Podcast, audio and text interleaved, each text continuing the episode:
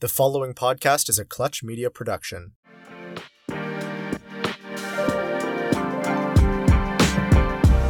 Welcome to They Get It. My name's Kelsey, and my co host Emma and I love direct to consumer brands. Whether it's an amazing customer experience or a really killer social strategy, this podcast will feature the brands and founders who just get it. Welcome back to another episode. Today we have Hannah from IE, and there's just lots of cool stuff to this story. I think the biggest thing I took away was that they're focusing on being where their customers are. And before COVID hit, they really prided themselves on providing a great customer experience in store. And I think they've done such a good job at not only pivoting their customer experience to digital, but also their product offerings. Yeah, I mean, it's just so obvious that the customer is at the center of everything they do. Like Emma and I, we, we were talking about this just a second ago, but there's such an obvious line to draw between, you know, a product manager in tech. They go straight to that end user, they identify problems that this person's having, and then they build solutions specifically for those problems. I think back to when Hannah was talking about you know, identifying that COVID was a thing because her sister was in Korea before it really hit in North America, and then was thinking about the customer and like what they're going to need. And so pivoting from selling handbags into focusing more on hair accessories and mask accessories, it's just it was a really cool turn of events. I think they're very very smart in how they run their business and i think that's why they've had success. I mean their products are super beautiful and i'm sure you know they would fly off the shelves either way but i think that attention to the customer experience really is what helps this brand stand out. So yeah. lots of good stuff in this episode. Let's get right into it. Let's do it well, Hannah, thank you so much for being here today. We're so excited to learn more about you and the business you built with your sisters and your mom. It's such a cool story. And I think to start off, um, it'd be great to give our listeners a bit of an overview of um, how you came up with IE, um, how you've built this business, and yeah, the combination between Seoul and Toronto, and just all of that. It would be great if you could give an overview. Yes, thank you so much for having me. And um, I hope that I could speak for my two sisters and my mom. I started a couple years ago. Um, my sisters and I and our, our mom, you know, we always knew we wanted to do something together. And, you know, growing up, we always had fashion in our in our house. And my parents immigrated from Seoul, South Korea to Toronto in the 1970s. And, you know, growing up, my fondest memory was you know, Sunday night television, fashion television with Jeanne Beker, with my mom and Aww. yeah, my sister. Joanna wasn't born yet. Aww. My sister and I and my mom. And uh, sometimes my grandma would join us watching it, but it was kind of like a ritual we did every Sunday night. And I feel like from my mom, it was the Canadian fashion connection she had with culture in Canada. She was able to connect in that way um, you know, being an immigrant. And she learned, I feel like she learned culture that way, you know? And mm-hmm. always had the latest Chatelaine lying around and mm-hmm. the latest in style in the Vogue. And so fashion was like always kind of like around us, you know? And I mean, we always knew we wanted to do something together, but we just didn't know what. And you know, we we kind of went our own ways and did our own thing and then we came to a point in our lives where an opportunity was given to us. And I actually I don't think I shared this with you guys, but I was diagnosed with a tumor and um I had to leave my work. I was forced to leave my work. Oh my god. Yeah. Oh wow! Yeah, and I had to get chemotherapy, and, and it's called. I, so I had a desmoid fibromatosis. Okay, and it's basically it's non. Um, it's a fast growing tumor, and it was on my one of my nerves on my hips, and they weren't. Oh yeah, God. they weren't able to cut it out. The good thing is, it wasn't. Um, uh, what's the opposite of benign? metastasis yes it's not metastasis. it's not that it was benign. yeah but it was fast growing and so they weren't they weren't able to cut it out or and then i would lose my wow. sensation on my legs so i had to do something called low dose chemo for two years and wow. four years ago when they first told me i was like what's low dose chemo and hmm. my doctor was like you can do everything normal. You know, you just go in once a week and get a little bag and then you'll be fine. Well, it was not like that at all. It was it was very very hard on my body and um I'd be out for as soon as I get my chemo every Wednesday. Um, oh. at Princess Margaret, I love, I love, love, love Princess Margaret. Um, mm. they, yeah, I, I'd go there every Wednesday, get my my dose, and then I'd be in bed for three days because I just could not handle it. So, um, my mom felt like she, I, I needed to do something at home, right? Because I was just at home. I was, you know, up until yeah working, mm-hmm. working, working, and then everything was like gone and I had to stay home.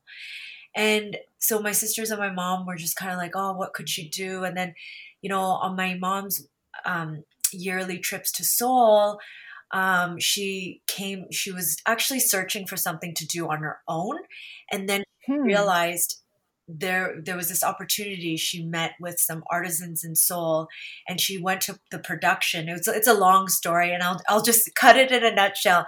And and she brought this idea to us and we were i was so excited and my sisters were so excited because this was something i could do at home and just for fun you know? And mm-hmm. you know we love fashion and we love our accessories and and so my mom was like let's just do this for fun and let's see you know let's let's take this mind off of you know this thing off of your mind right um, yeah. the tumor and so then that's how it started and then we actually landed a contract with a very big Canadian designer and we private labeled her bags and she did very well. Amazing. Yeah, and we learned so much through the process. And during that time, actually, we were thinking of already creating our own label, but in a very small batch, um, kind of like um, because we had access to production and we didn't, we never, never, never wanted to mass produce because we never wanted to be wasteful. And also we right. yeah we you know it just didn't make sense to us. So we wanted to do something of fun on the side. So that's when we started um that's how IE was born. Ah yeah oh i love it yeah. i actually i've got a question because i know everyone reacts differently to treatment of course yes. but you like your body is going through so much you're exhausted your mom brings you this idea are you excited like what was that yeah. moment like you know you it's it's crazy how powerful the mind is that's why I, i'm such mm-hmm. a strong believer that mental health is so important and needs to be really addressed because i was going down a very deep hole and mm-hmm. home doing nothing, watching TV, mindless TV, being on the internet. It was not good for me at all. And this yeah. distraction, it literally, your passion overrides all. I mean, I can't say this for everyone, but from my experience, I really, I would, the day I would get my therapy, uh, before this passion came up, I would yeah. be lying in my bed but when this passion yeah. started, I would be on the computer with my sisters, like talking about fabric, talking about, oh, and you know, wow. it just took my mind off of how I was feeling. I don't know if yeah. that makes sense, but oh, and I even remember our first huge event with um, CAF, a Canadian, um, with Canadian Fashion Group, and with Vicky Milner. We they did a joint um, pop up, I would say, with um, La Closet, which is another stylist, um, a style group, they did a event, a pop up event, and that was the day I actually had to get treatment. And I would, my sisters were like, "Don't worry, we'll do this. You stay home." And I was like, "No, I want to be there." And oh. I got treatment in the morning. I got got myself ready, and we stayed till like eleven o'clock, and I was fine you know, wow. I'd come home and pass out, and I would the next day I was like tired and stuff. But you know, it was just such a, it was, it's just, yeah, I I can't even imagine what I would have done if I didn't have this. Oh, wow, it took me through the whole. Wow. Yeah. Well, I think that's a theme that we're seeing come up as we speak to more and more founders is that mm-hmm. their entrepreneurship journey was born out of struggle and them wanting to you know, build something for themselves. And I just think it's so admirable. And I mean, I'm not surprised to hear that it was helpful because it is such a, a motivating thing. So kudos to you. Yeah, and yeah. Big time. Yeah, I mean, I couldn't have done it with my uh, my sisters and my mom, and yeah, I'm just so grateful for that that time, and you know where it's where we've come from from that time. Yeah. Yeah. Well, yeah, I mean, the, the community aspect, even just being with your family and feeling like you're working towards a common purpose is massive, whether it's family, whether it's other entrepreneurs. I just feel like that support mechanism is so powerful. When your mom brought this idea to you, did you know that you were going to private label? Like, was that an approach you guys had discussed prior to the opportunity falling into your lap? No, no, no. We actually started wholesaling first because oh interesting. yeah because the production is actually my aunt's production my mom's cousin in seoul. Okay. That's how we we had you know uh, really easy access to it and my mom was able to go see it and everything. And um, so that's how we started. We started um, actually our first collection most of it was with her designers. And amazing. Yeah so that's how we started um, wholesaling and then it was doing really well. We we we did a few shops around canada a lot in quebec and um, at the time it, it, we we just we just did it under like just a korean brand and because it was my mm-hmm. but then you know um, in walked this designer to our booth at the um, the trade show. And then mm-hmm. that's how it started. And we felt like you know when she brought the idea to us we knew we could do it because we saw the production. You know my mom saw the production and she's like for sure we could do it. So Right. Yeah, that's how it all started. And then a lot of trips to Korea after that. Yeah. We had to really be involved in everything. And that really um, yeah taught us a lot. Yeah. i mean now it's your name on it right? Yeah. like it's a whole new level. And so i think you just answered the question that i was going to bring up next. When it comes to leading with wholesale right? That's a completely different ballgame yeah. than a lot of our listeners are used to with this whole digitally native running ads that type of thing. Really when it comes to launching a wholesale business it is trade show heavy. Yes. Yes 100% so i mean this was like five years ago right? So um it was it was just yeah, going year after year to a couple of trade shows, it was it was it was tough, hmm. but it was worth it. Yeah. Right. And just building those relationships. For sure. Something I'm curious mm-hmm. about. Mm-hmm. So it's your mom and your two sisters running this business, which is so cool. Um, what has that been like working with your family and what do each of you bring to the table? Like, how do you split up how you run the business? Right. So I can't say that it was easy from the beginning because hmm. I mean, I don't know if you guys have sisters, but um, we, okay, so I'm the oldest, and my other sister, second sister, Rebecca, she's three years younger than I am. And then Joanna is 16 years younger than I am.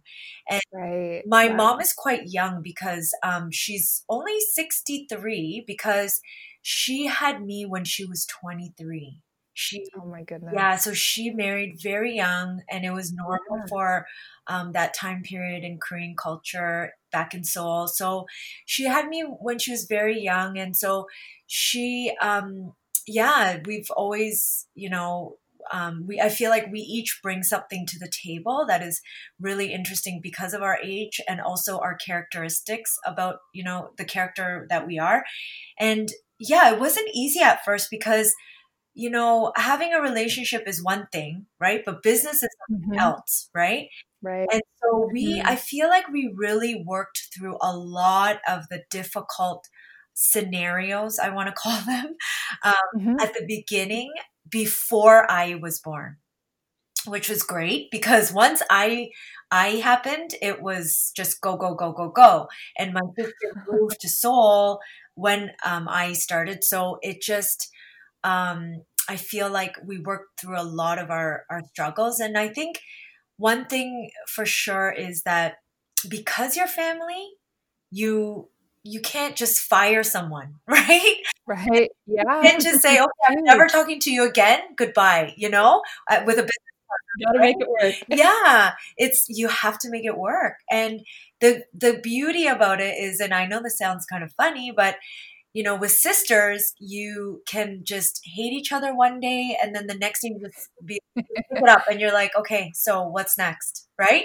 Yeah. So it's always been like that, especially between my sister Rebecca and I, because we're so close in age. Um, mm-hmm. growing up, we fought so much over clothes and you know, whatnot. And it just the next day would just be normal, right? So it yeah. kind of spilled over to our business relationship. And um, it we've come a long way. And I feel like I feel like because we know our role in the business, um, we're able to just respect each other in terms of okay, that's your you got that, and I'll I'll make sure I do my role properly, right? With my sisters, um, my youngest sister Joanna, she's the millennial. And so she is the social media guru and she knows everything like the latest, you know, who's doing what on social media. And, you mm-hmm. know, she doesn't, she's not married. So she has lots of time. She has no kids, no, no commitment. No, she has a lot of, um, time on her hands, I would say, to just, um, yeah, be really, uh, knowledgeable in that area. And so she does most of that. And she also, her and I split the retail part of it here in Toronto. And mm-hmm. we take care of that. And then my sister Rebecca, who's my second sister, she runs the entire production in Seoul, South Korea. So she works very closely with um, all the makers. And um, that's one thing about our business that's very different. I feel like because my sister is there she has a mm-hmm. relationship with all the makers and you know the person that we're getting the fabric from you know the person we're buying the hardware from like we have a very close relationship with each and one of them and so my sister is very good at that she's a very good she she um she uh, she is a person that you know um really adapts well to Korean culture because even though we were all born here in Toronto, my sister Rebecca was always kind of known as the the Korean one in the family because she, yeah, she was always fluent in the language. You know, her boyfriends were always from Korea. Ah, so it just kind of made sense. Yeah, so it just it just so happened she moved and um yeah, so she runs the production side and knows um works with that. And then for me, I just oversee everything. I do the business part of it with the financing and, you know, all that stuff. I deal with that and I help Joanna with the retail. And my mom basically is because she studied fine art, she's very um, well in tuned with you know fabric colors and what what colors match together and you know a lot of the times people ask us like oh how do you know what colors are going to be up and coming and what are mm-hmm. we actually don't follow mm-hmm. the trends we kind of go with what our mom is suggesting and mom knows best yeah right yeah yeah and yeah so we we do we go with what we like and what we would wear mm-hmm. so with my mom she's very she has a really good eye and you know our house is just covered in her her artwork. And so mm-hmm. she's just yeah she's she makes all the decisions in terms of like you know the design and um the colors and the hardware and you know what what you know uh, bag we'll be working on next or what accessory. So my mom does mostly that yeah Oh, I love it. I mean, everyone kind of has their lane and it just works out really well. I feel like you are kind of a jack of all trades. You seem like you have a lot of loose ends that you pick up. One thing I'm curious about, like if you go onto your website, the first thing you see is this idea of sustainable luxury, yeah. right? Like that's something that you see throughout the entire brand, yeah. whether it's on social or or otherwise. What does that mean exactly, and how does that play into your production philosophy? Yes, so sustainability, I feel more and more is becoming so critical. And because my sisters and I grew up here in Canada, you know, I feel like Canada's on the, you know, forefront in terms of, you know, when we we're young, we learned about how important it is to preserve our earth. You know, we have so much beauty in Canada, right? And you know we learn about recycling and you know all these things and i feel like it, we grew up with it it's ingrained in our minds and mm-hmm. so I mean, I can't say that I was a sustainable person growing up because even though you're taught all these things, it doesn't really click until after, right? Yeah. And, and it's I, easier not to be, right? Like our society is kind of built in a way that isn't sustainable. Yeah. Yes. And I feel like for my sister, second sister, and I especially, it changed when we had children because you start mm-hmm. about what can, what kind of world are we going to leave our children, right? And you want to leave a beautiful, you know, Canada for them, right? And so we um, that started you know playing in our minds and we grew up with loving luxury fashion you know my sister and i would save up all our pennies and everything in high school to buy like our you know the louis vuitton pochette like, you know yeah. yeah. crazy you know we wouldn't eat and we would just save up our money and you know and it was crazy and even when we're in university um, you know, our dad was super supportive of our education, which was so great. But then my sister and I would work in retail so that we could buy stuff. Oh yeah, right? I did the yes. same. so it was just this ongoing process of just you know sharing stuff and my taking stuff from my mom and you know my mom actually really loves vintage so for my mom it's different i feel like we learned that part of it from our mom is like if you have a really nice piece of you know, whatever jewelry, accessory, or a bag or whatnot, clothing, it lasts for a very long time and it's timeless, right? And so that part grew, that we grew up with that part as well. And so for us, when we want when we launched this brand we didn't want to just launch another bag company or you know we wanted to wear something that we were proud of and that we we can contribute to this this society in a good way. Because you know we're always we're still going to wear bags right? We're still going to you know buy the latest hairband or whatnot. But you know that's one thing that my sisters and i didn't want to be is another fast fashion mm-hmm. um, yeah. right? We wanted it to be affordable we wanted it to be sustainable and we wanted to feel luxurious, even though our bag bags are vegan. Um, and that's another part of it that you know we wanted to do is um, vegan is becoming really big, and you know, mm-hmm. started learning about why my aunt uh, went into the vegan industries because um, there's so much um, not just the killing of animals, but the staining of the leather and everything is so harmful to the environment. Mm-hmm. And in Korea, um, the trend has been there for many decades, vegan. So I feel like they're more ahead of the game. And so we learned a lot about that from our aunt. So sustainability is very important to us as well as, you know, the luxury component. So we try to think about those two elements when we bring out every piece to our collection.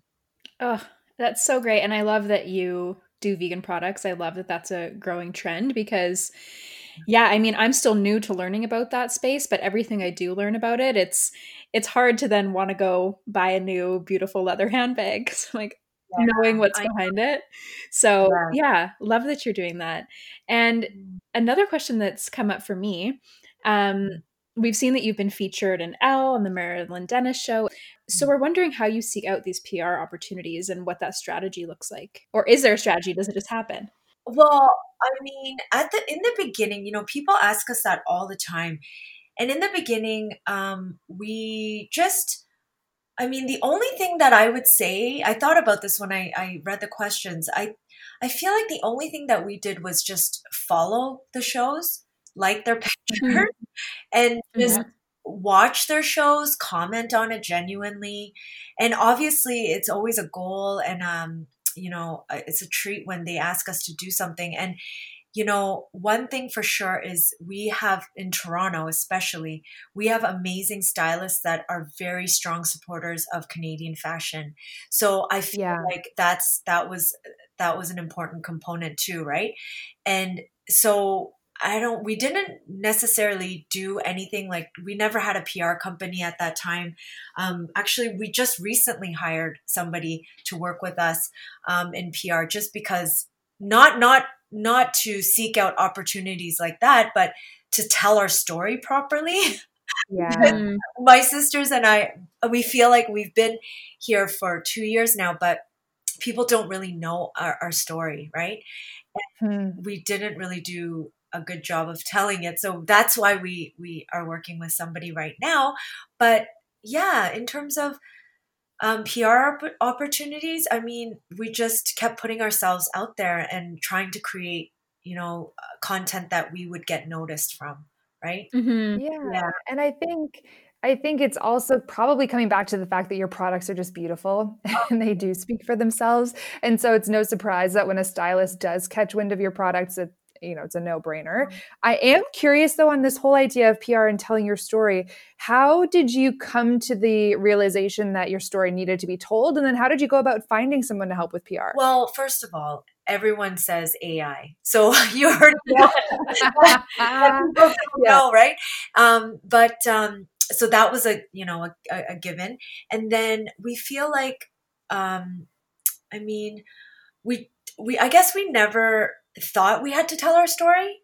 Maybe that's why and okay. but now people are more curious about you know who's doing these who is you know ai right? And mm-hmm. and yeah so i feel like we're at a point where you know we want people to know who we are because um yeah and so that's why we decided to well i mean the person that we chose well, we work with kate kate mackinson now and she's an amazing person amazing amazing woman.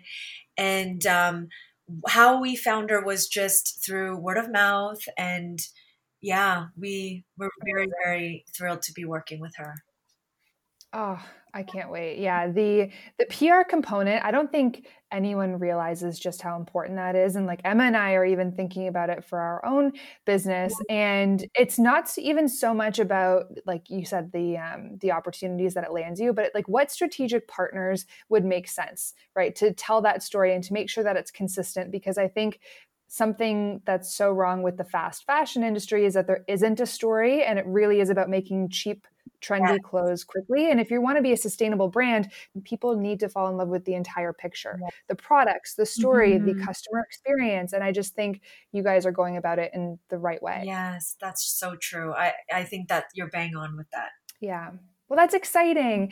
And so now we can talk a little bit more about the bag development process. Obviously, your mom has an amazing eye and she just knows what's coming before it's trendy, which is, I don't know, a whole gift in its own. When it comes to developing a new product, what does that process look like? Um, so it always begins with a talk with my mom and my sisters, and we'll be talking, talking, talking all the time about you know different things my mom would talk to joanna and then Joanna would talk to me, and then it would just be like this crazy circling back and forth, and then uh, and then um, my mom would put it in a sketch, and then because she's not able to go to Korea right now, before she would go to Korea and meet my sister, stay there for about a month and a half. She would stay. Wow. Yeah. And then my sister and my mom would work very closely with the makers there, and um, they would make a prototype and then my sister would you know we always test our prototype so she'd wear it for a few weeks. My mom would wear it for a few weeks and then we'd start looking at is this the right material? Or mm. before that my sister would go and source um, in korea. It's so fun. You there's the it, there's this one fashion district where you just walk along and there's like rolls and rolls and rolls of different types of vegan leather you know Oh, that's cool. Yeah, it's so fun. And and then you go to another street right beside, and then there's like different hundred different types of zippers and like like thousands of different types of hardware. And then you'd go uh, beside that, and then you would get you would see like all these um, tag makers and like it's just it's so fun so my sister rebecca now knows kind of like our spots we have our spots now Mm-hmm. Yeah, and she will go source them and then um, try it and test it. And then once the prototype is good, then we'll make a very small batch and then we kind of like test it out. And then if it's good, then we start reproducing it. But one thing for sure is that we never ever um, produce re- reproduce a bag if it's not not gonna do well because we mm. never ever want to be wasteful we right. we always get like a one off bag or like a few bags that are not doing well and then are not um, produced properly and then you know we'll gift them or something but we've hmm. never ever um, had access bags just lying around because you know mm-hmm. sold we always that's why on our website you'll see that a lot of things sell out because we we want it to sell out we never ever want it to just be sitting there on our shelves right and so when you talk about, you know, products that aren't meeting your standards, what are those things you look for um, when you're deciding whether or not to move forward with it? Um, well, the comfort is number one. Does it look good? Um, maybe something is off, like the hardware. You know, we t- we there are small details that people actually don't realize. Like, you know, even with hardware, the hook on on a on a strap it could be square, it can be oval, it could be round, it could be like a weird, like a half a heart shape. There's so many mm-hmm. different ways. And color, right? Metals, right? There's chrome, there's rose gold, there's gold, there's silver. So, and then there's the weight of the the hardware too. Like there's a light one, there's a medium heavy. So we take that all into consideration and everything has to be absolutely perfect because you don't want a heavy bag because the hardware looks amazing, but it's like a hundred pounds, right? right? So yeah. those are all things we um, we play around with, and if something's not good, then we go back and change it, and then yeah. Oh, interesting. And this whole idea of, of small batches, right? What does that actually mean in terms of producing inventory, shipping from Korea to Canada um, or wherever your distribution center is, and actually selling through that product? Like how how many bags are in a small batch, and how frequently are you producing? Uh, so always we started with fifty in a batch. Okay.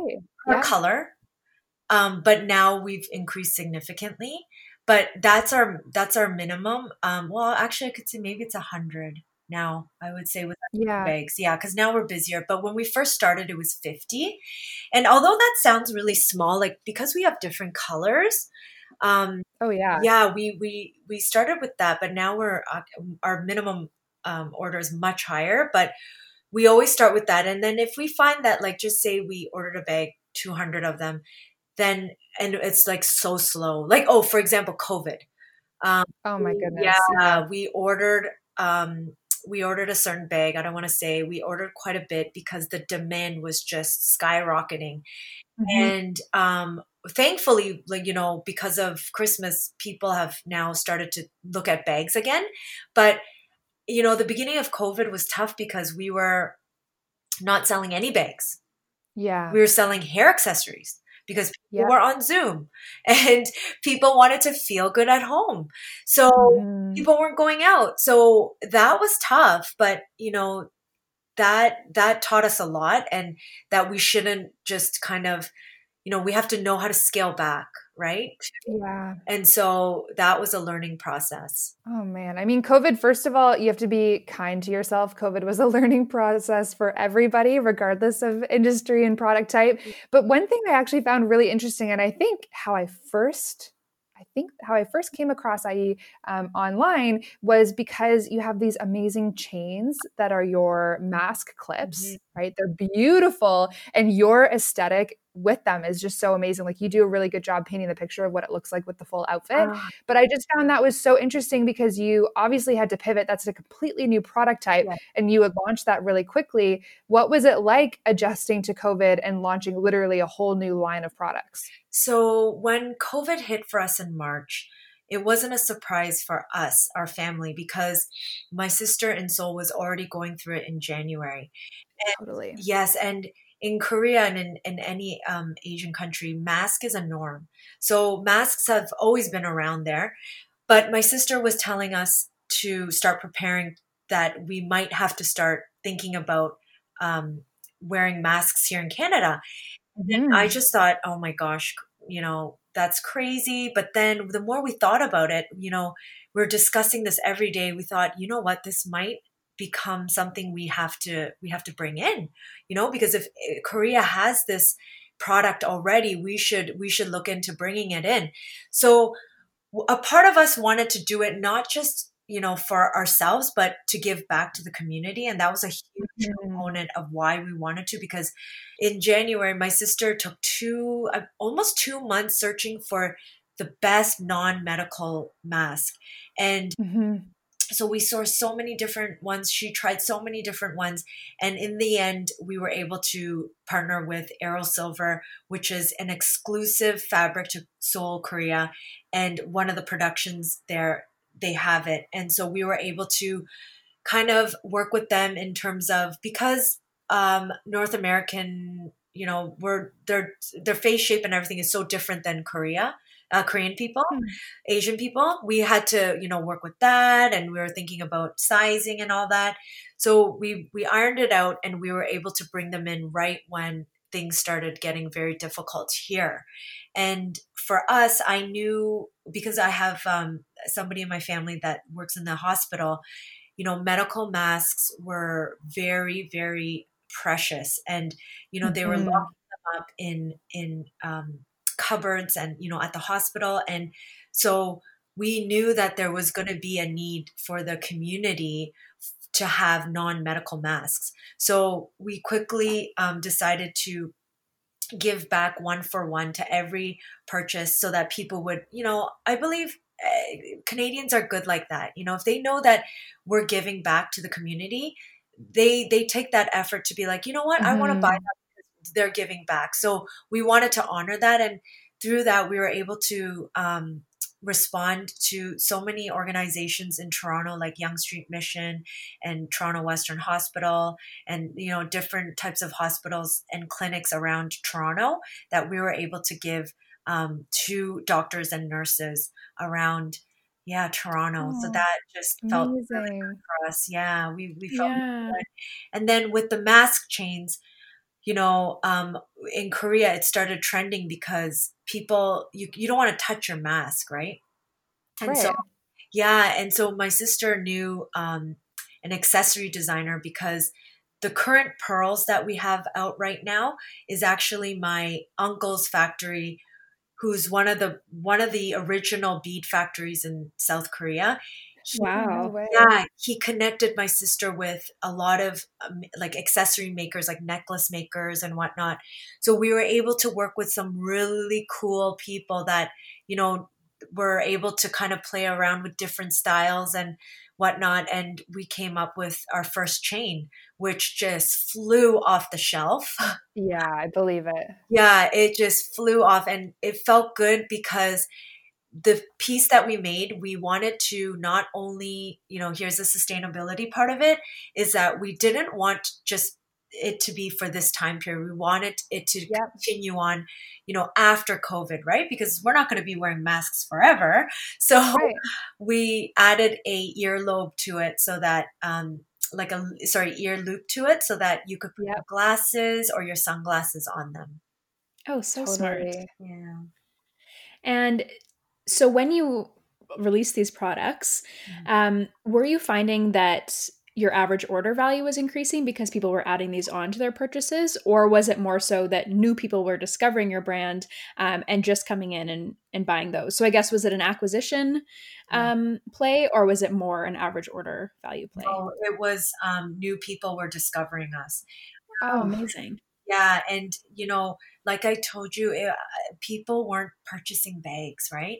Mm-hmm. and um, that's why we also launched S at the same time. E, the ESSE means essentials, and we launched that because it's the it comes from the word essentials. Um, so we called it S, and you literally put the essentials: your card wallet, your keys, your phone, and that's it. Oh, wow. Yeah, so that was flying off the shelf because people wanted to be hands free. But yeah. other than that, our mask and our mask chains were, yeah, we were finding new customers and it was so great because, yeah, we just got to know a lot of people through that. And yeah. It's so cool that you were able to get ahead of it in a sense that you saw it coming, that you already had these great relationships in Korea, and that it's already a norm there. I just think that's so cool how that worked out for you.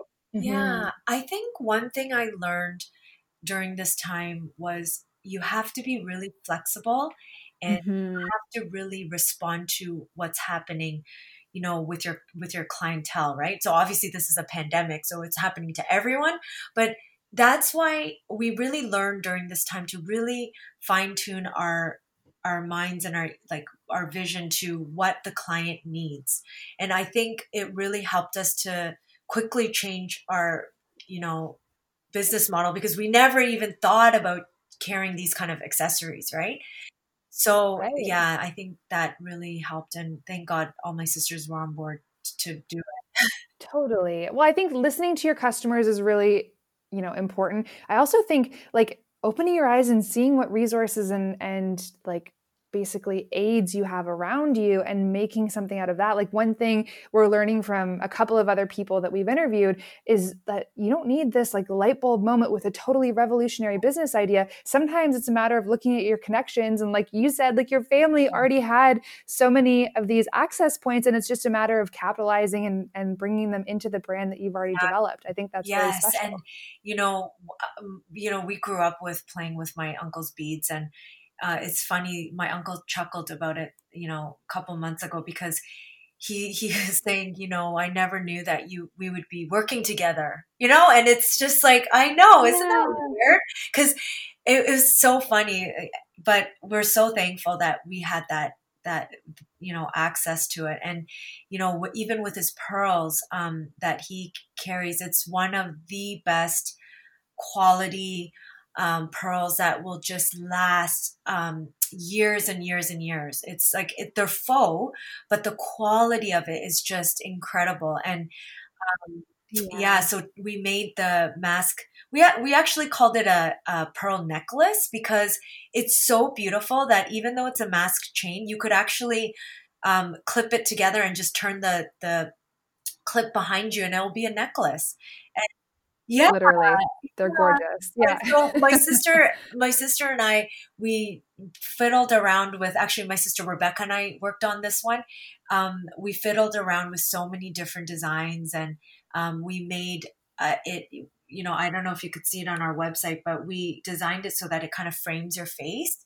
So we worked with different types mm-hmm. of shapes. You're so intentional with every little detail. That's what I'm noticing. And maybe it's the ability um, of like shifting your focus and doing more small batch, but you guys are so detailed and every little piece is so thought out from like the naming of new collections to even like one thing you and I were talking about last time was how you are responsive on social and how the relationship that you build with your customers over you know social media is just massive i don't know i just think that's yeah, really special you know it, I think that's important, especially with our clients. They've helped us out so much during the beginning stages.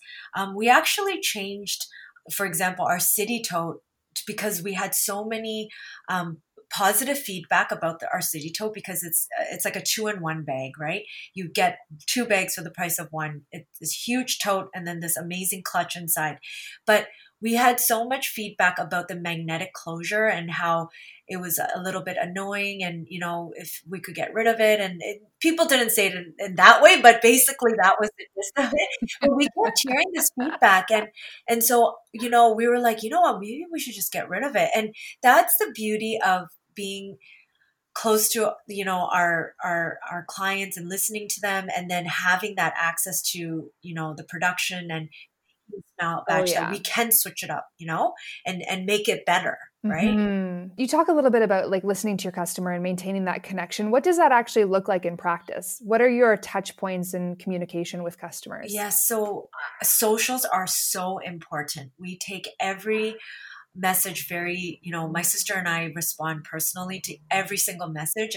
Wow. What time of the day it is at midnight we're, we're spotting like yesterday we had a client um, email that came in at like 11:30 p.m. and I'll respond right away because I you know that's that's where we are right now and we can do that, right? And I I mm-hmm. feel like giving that attention to clients means a lot to them, especially during this time. You know, it, it, it means a lot to us that people are, you know, they're believing in us and that they're purchasing from us.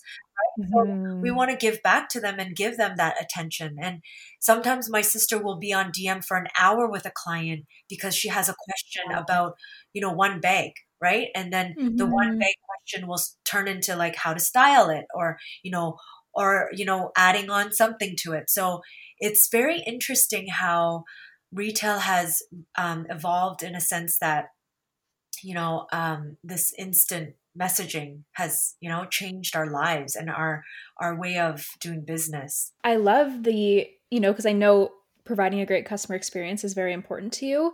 And you can't maybe do that as much in store right now because of covid. And so you've found a way to still keep that value in your business and just translate it to digital. And you're showing up where your customers are. You're making yeah. it easier for them to get information in, rather than having to go to your website and find an email and email you. They can just they're already on instagram. They can just message you there. And i think that's so smart. I have one final question for you hannah which we ask everybody which is who do you think gets it so, what other entrepreneurs or designers or anything inspires you?